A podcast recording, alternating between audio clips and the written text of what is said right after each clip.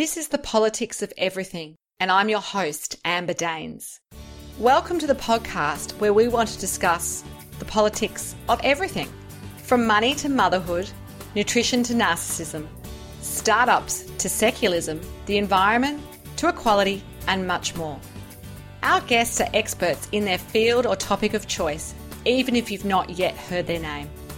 This is a bipartisan podcast, so while we love exploring varied views and get a buzz from a healthy debate, by no means is this a one sided forum for any one political view. So please listen up and enjoy the politics of everything. Marketing is the cornerstone of any business or brand's visibility. And once upon a time, marketing was all about printed newsletters, physical events, and even direct mail. Digitisation has changed that dramatically over the past 20 years. Today's guest, Shannon Stone, is a business and marketing consultant who specialises in digital marketing. Shannon looks at businesses uniquely to develop a plan to reach their audiences in a way most would not. She's all about the bigger picture as much as the finer details. She works one on one with brands and businesses, and she's a support system that uses her expertise in marketing to grow businesses. Today, I'm delighted to be chatting to Shannon about the politics of marketing. Welcome to the show. Oh, thank you, Amber. Thank you so much for having me. And I'm really excited to have this conversation with you all about marketing. Ex- exactly. Yes, we always love to have experts on, and you're certainly one of those. So, going back to when you were a little girl, growing up, did you have a dream of what you wanted to be when you grew up? Like, did you want to be a dancer or an astronaut, or was there anything in you that had a sense of where your career might lead when you got older? I I feel like I didn't. Like when I think back to when I was a kid about, you know, some of the like as you go through schooling, they're always asking, you know, what do you want to be? And I could tell you now I probably had at least five different things, including a teacher, a vet. When I did progress to high school, I wanted to do fashion. I even looked into property development. So I feel like I never really had one specific thing I was interested in. It just kind of progressed as I kind of grew up. It was probably in my early adult life is when I really decided that I do want to go into marketing. I think the common thing when I do look back is I did always think I wanted to do something to do with business. I feel like I've always kind of had that little bit of a business mind. And so that's probably the one commonality that I can really relate back to all over the years. It's always about connecting those dots backwards, I think. And how did you actually get started in marketing? And did you sort of make it a profession, or was it something that you fell into through a series of perhaps jobs that you had? I mean, how did you really fine tune that expertise? Yeah, I think, well, for me, once I decided that I want to do business and marketing, I I didn't fall into it at all. I feel like I was very specific about this is what I was going to do and so I first enrolled in a TAFE course, um, doing a double diploma. And I guess that was a bit of a test run to see, is this what I actually want to do? And of course it was. So I, I went on, I went to uni, um, did extremely well, and then into an internship in marketing, and then into some really good marketing roles. So for me, it wasn't something that I, I fell into. I think, um, I think I was just very focused at this is what I want to do, and I do really enjoy it. And thankfully for me that I, I did have those opportunities at each step of the way kind of open up when I needed them to. So yeah, that's kind of been my experience about getting into marketing. And how do you define marketing in its simplest form? And how would you dif- differentiate that for the audience in terms of, say, from advertising or public relations, which, which is my background? Are they all part of the same family or skill set, or do you see marketing as distinctly different? And if so, how? Yeah, so I see marketing as the overarching, I guess, umbrella you could call it. So I look at marketing as being, in one simple term, a method of communicating a message or a brand or a product. So really that's what I see marketing as in comparison to say advertising or PR. Advertising and PR, I see them as individual segments. So advertising in particular is that paid, that really specific action where say you're running an ad on Facebook or you're running an ad in a magazine or in TV, whereas PR is about building relationships and getting that earned media. But it is very focused on that, you know, one campaign or that one segment where I look at marketing as being a combination of many things. It's about the people. It's about what you're trying to communicate. It's encompassing a whole lot of different things. Great. And digital marketing is something that you specialize in. And I remember I'm likely to be a bit older than you that digital marketing didn't really exist like 20 years ago when I started my career. How much of the strategy work that you do for your various clients is fo- focused on things like Facebook ads or online sort of marketing tools? Would you say it's the majority of what they want now and they just ignore the other bits of marketing? What, what would you say the mix would be? Yeah, definitely. So it is very unique depending on the brand or the business. There is definitely a huge emphasis on digital. I haven't come across any of my clients or very many businesses that I would see that wouldn't benefit from digital marketing.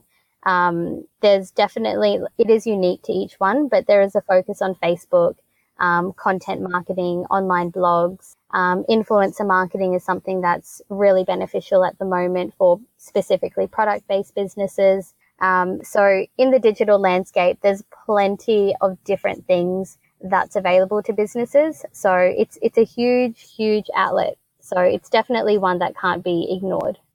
So, just touching on influencer marketing, that's something that certainly didn't exist uh, a number of years ago. How would you explain why that's become such a big part of digital marketing and what exactly it involves?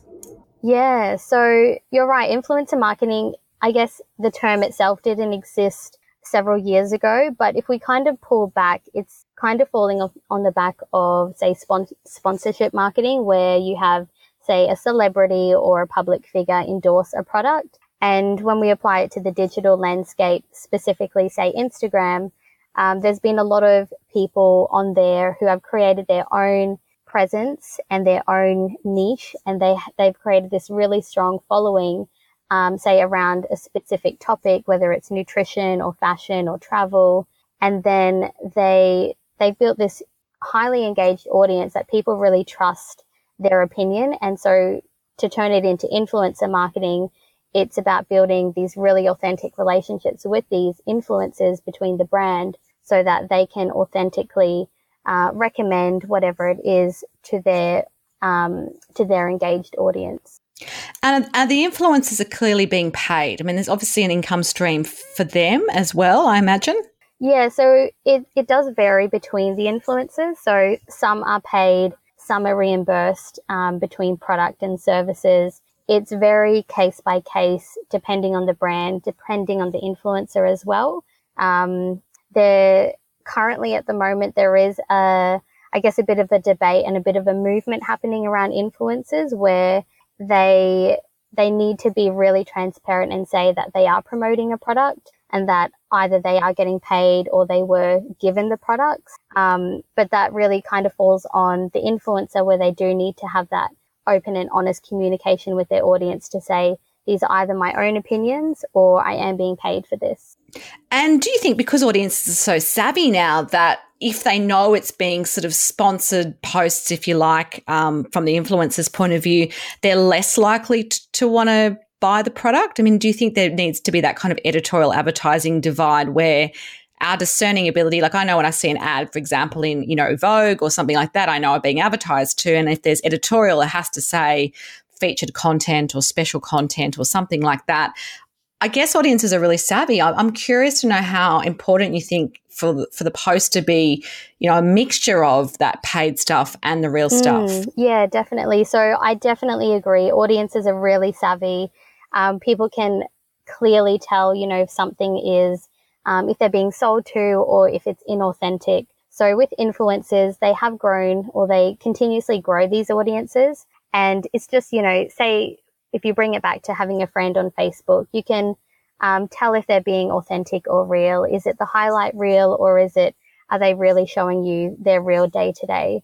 So audience can definitely cut through it and tell whether it's an ad or not.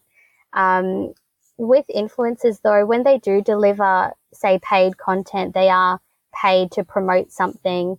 It is in a more authentic way versus if it was an ad running on Facebook, for example. Um, so I would say there's definitely preference to doing influencer marketing over um, something that is purely just advertising where you do run an ad in a magazine or online somewhere. Absolutely. That's a great way to sum it up. And the power of digital marketing is obviously very important. We've just sort of touched on why.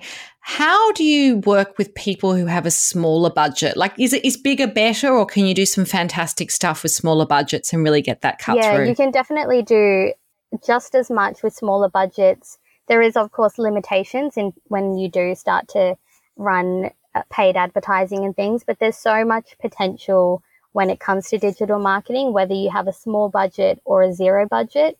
Um, I find that there's so many outlets where you know you can you can put up a simple low cost website you can create your own blog for free um, you can run youtube videos you can create your own social media there's so much potential there that anyone with either a small budget or a zero budget as long as they're in the right place where their audience is as long as they're chasing where their audience is then there's plenty for them to do on online with a, a small or a zero marketing budget so let's change tack a little bit. Um, you also started the Creative Content Studio a few years ago. What is that about? And tell us a little bit about what that's what that's all about yeah, for you. So I first started, or I went out on my own after working in marketing roles. Um, it's about two and a half years ago now.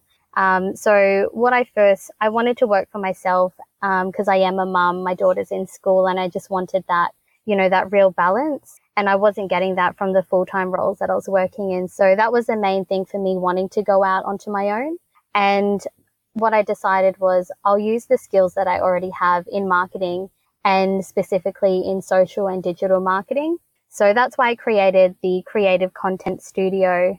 Um, but for me personally, it has evolved over the years. So in the beginning, it was, I guess people would call it done for you marketing, where I would create content on behalf of people um, and help them with their strategies and things. Um, and today it still looks like that to some degree because I do have all those existing clients from the beginning. Um, but I personally have found that I'm more of a communicator. And so I've merged into the role of being a marketing consultant. So today, what that looks like is I work directly with the business and advise them strategically what they should be doing. Um, and kind of stand back from the implementation side. And do you have people in your team? Do you work with people in the gig economy? How have you sort of grown the business? Um, obviously, it's yours, but you must have had to get some support services in as you've grown and you've got more and more clients. Yeah, yeah, definitely. So when I did, um, I went on a bit of a personal development journey when I was, um, I guess, I guess anyone who starts a business really, it's the start of a really intense personal development journey. And for me, it really was. So once I got clear on that, I wanted to make this transition into consulting. I um, I hired a full time virtual assistant who can assist me with the existing clients we already had. Um, and then above the between me and the virtual assistant, we um, have everything pretty much handled. When there are certain aspects that uh, we require another specialist, or say we have overflow tasks, um, then I have a really good circle of um, local people who I outsource to, whether they're copywriters or um, website developers or graphic designers. Because um, at the end of the day, I still want to maintain that high quality service to all my clients. So I, I do I do hold a, a good circle of people in my mix who I can call on and um, help deliver that really high quality service to our clients. How do you market your own business? Because it's what you do. So, how, how do you go about that? Yeah, definitely. So, for me, it has always been about um, networking and referrals. So, for me, up until now, and probably for the next five to 10 years, it'll still much be about that, um, that dynamic. So, getting to know people,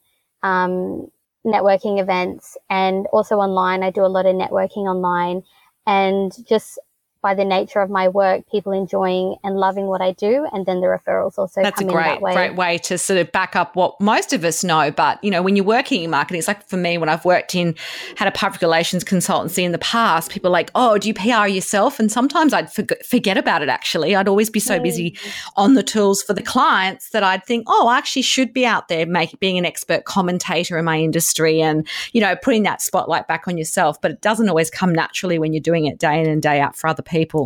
Yeah, yeah, definitely. I remember early on, I said to someone in my networking group that I've come to the realization that I actually need to make myself my own client and treat my own marketing as if, um, you know, as if I would my own other clients. And so I sometimes it is a bit of a struggle to when it when it's all about yourself. There's kind of like that, you know, what should I be doing here? Because you know you, you're just in it day in day out. Um, but I do try and make that priority where I do commit to, you know, creating my content, um, making sure I'm connecting with people and really making sure that I'm continuously, you know, having Absolutely. So, give us some tips. What's some of the big mistakes that a lot of people make across whatever client or whatever industry you work with when it comes to marketing in 2018? Are there certain things which people tend to get wrong if they haven't worked with you or been educated in, in what marketing does and how it can work for them? Yeah, I I find there's one main uh, mistake that people do make, and that is they they don't follow through and they're not um, basically it's that they don't follow through with you know the strategy or the idea that they've come up with or that someone's you know helped them craft and so you know new say social media for example new platforms or changes to the facebook dynamic come along and just i guess light bulbs kind of fly off but things should not change it's still about the messaging it's still about reaching your customer and making sure that you're in front of them in the right platform. So um, ultimately, I think it's just following through with the strategy that you have in mind and keeping really consistent. Absolutely. I, I, think that sort of holds true for a lot of other things and activities that like even in public relations because that's what I know. I know I used to say to people this is kind of a marathon not a sprint. You can't just sort of dip in mm. and out of it and expect that consistency of results. You know, when people get some runs on the board and they feel really great and their sales funnel's full, they kind of go, Oh, we don't need to do this anymore. But it's actually the opposite. They've got to keep that up. Otherwise, in the noise, sometimes you get lost and your competitors then end up getting all the attention, mm, is what I yeah, found. Yeah, 100%. So I have two questions to wrap up with. I ask all my guests who would be your number one mentor inspiration in your life? And they don't have to be well known, they could be someone in your family or your, or your friends. And what have they taught you about life and success? Yeah, I. I do I do take a lot of inspiration. I'm very much into personal development. So I do I'll give you two answers. I do look at two of the big ones, um, such as Tony Robbins and Marie Forleo. They're two big ones that I do take a lot of inspiration from. Um, but really, in my day to day, the number one person that I do take inspiration from is, of course, my daughter. And the main lesson that I find, and I find it just carries through to every part of my personal and business life, is that life happens so quickly and that we just need to keep embracing everything and keep the ball rolling. You know, the world's not going to stop for us. Um, that we just have to keep up the momentum and keep on going. So, um, I think I find that's really good for me to have my daughter with me every single day. That's a constant reminder of, you know, what I need to be doing and why I'm doing it as well. So yeah, she's definitely That's my number gorgeous. Finally, what are your top three tips for anybody wanting to win in the politics of marketing? If they had to do something today or get started, what would be the top three things you would hmm. recommend? Um, I would say the number one is um, falling back on what we were talking about before is decide what you're doing and stick with it and be really consistent with it. So as as you're doing everything, once you've got a strategy up and running, review um, if it isn't working, review it and then adapt rather than start adapting and then review. So make sure you're reviewing your work before you start making changes. Um, the second one is if you don't know what you're doing, then find someone who does or start educating yourself or finding the right people or resources to help get you or your business on track and onto the right path. And then the third one is to definitely make your business unique. And the easiest way to do that, I find, is to add your personal personality into your brand because there's nothing more unique and nothing that people can relate to, or there's nothing more authentic than you sharing um, more of yourself. And what might that look like? Is that sort of using more imagery or personal stories? What would be a little example of, of that personality piece? Yeah, so I would say for the most part, it is sharing personal stories. Um, and then, secondly, of course, it's adding images and videos and not being, you know, don't be really scripted and don't worry about, you know, Facebook Live is probably the most beautiful thing to come across Facebook because it's so real, it's so raw. You can't script it. You can script it if you want to sit there and read off a piece of paper, but, you know, background noises running by. It's just you and your everyday, and you can't, you really can't hide from that. So that's probably the number one way to be authentic. Well, that's been terrific advice. If you do want to connect further with Shannon, there will be some details on our show notes. You've been listening to the politics of everything. Until next time, keep well. Thanks for listening today. If you've enjoyed the politics of everything, we thrive on feedback. So please add a short review and share the podcast with your network, your friends, and family. I'm also always on the hunt for fabulous new guests, so if you've got a view to share and an idea how to get our listeners excited, please email me at amber at bespokecoms, that's B E S P O K E C O M S dot com dot au, and we'll be sure to get back to you. Until next time.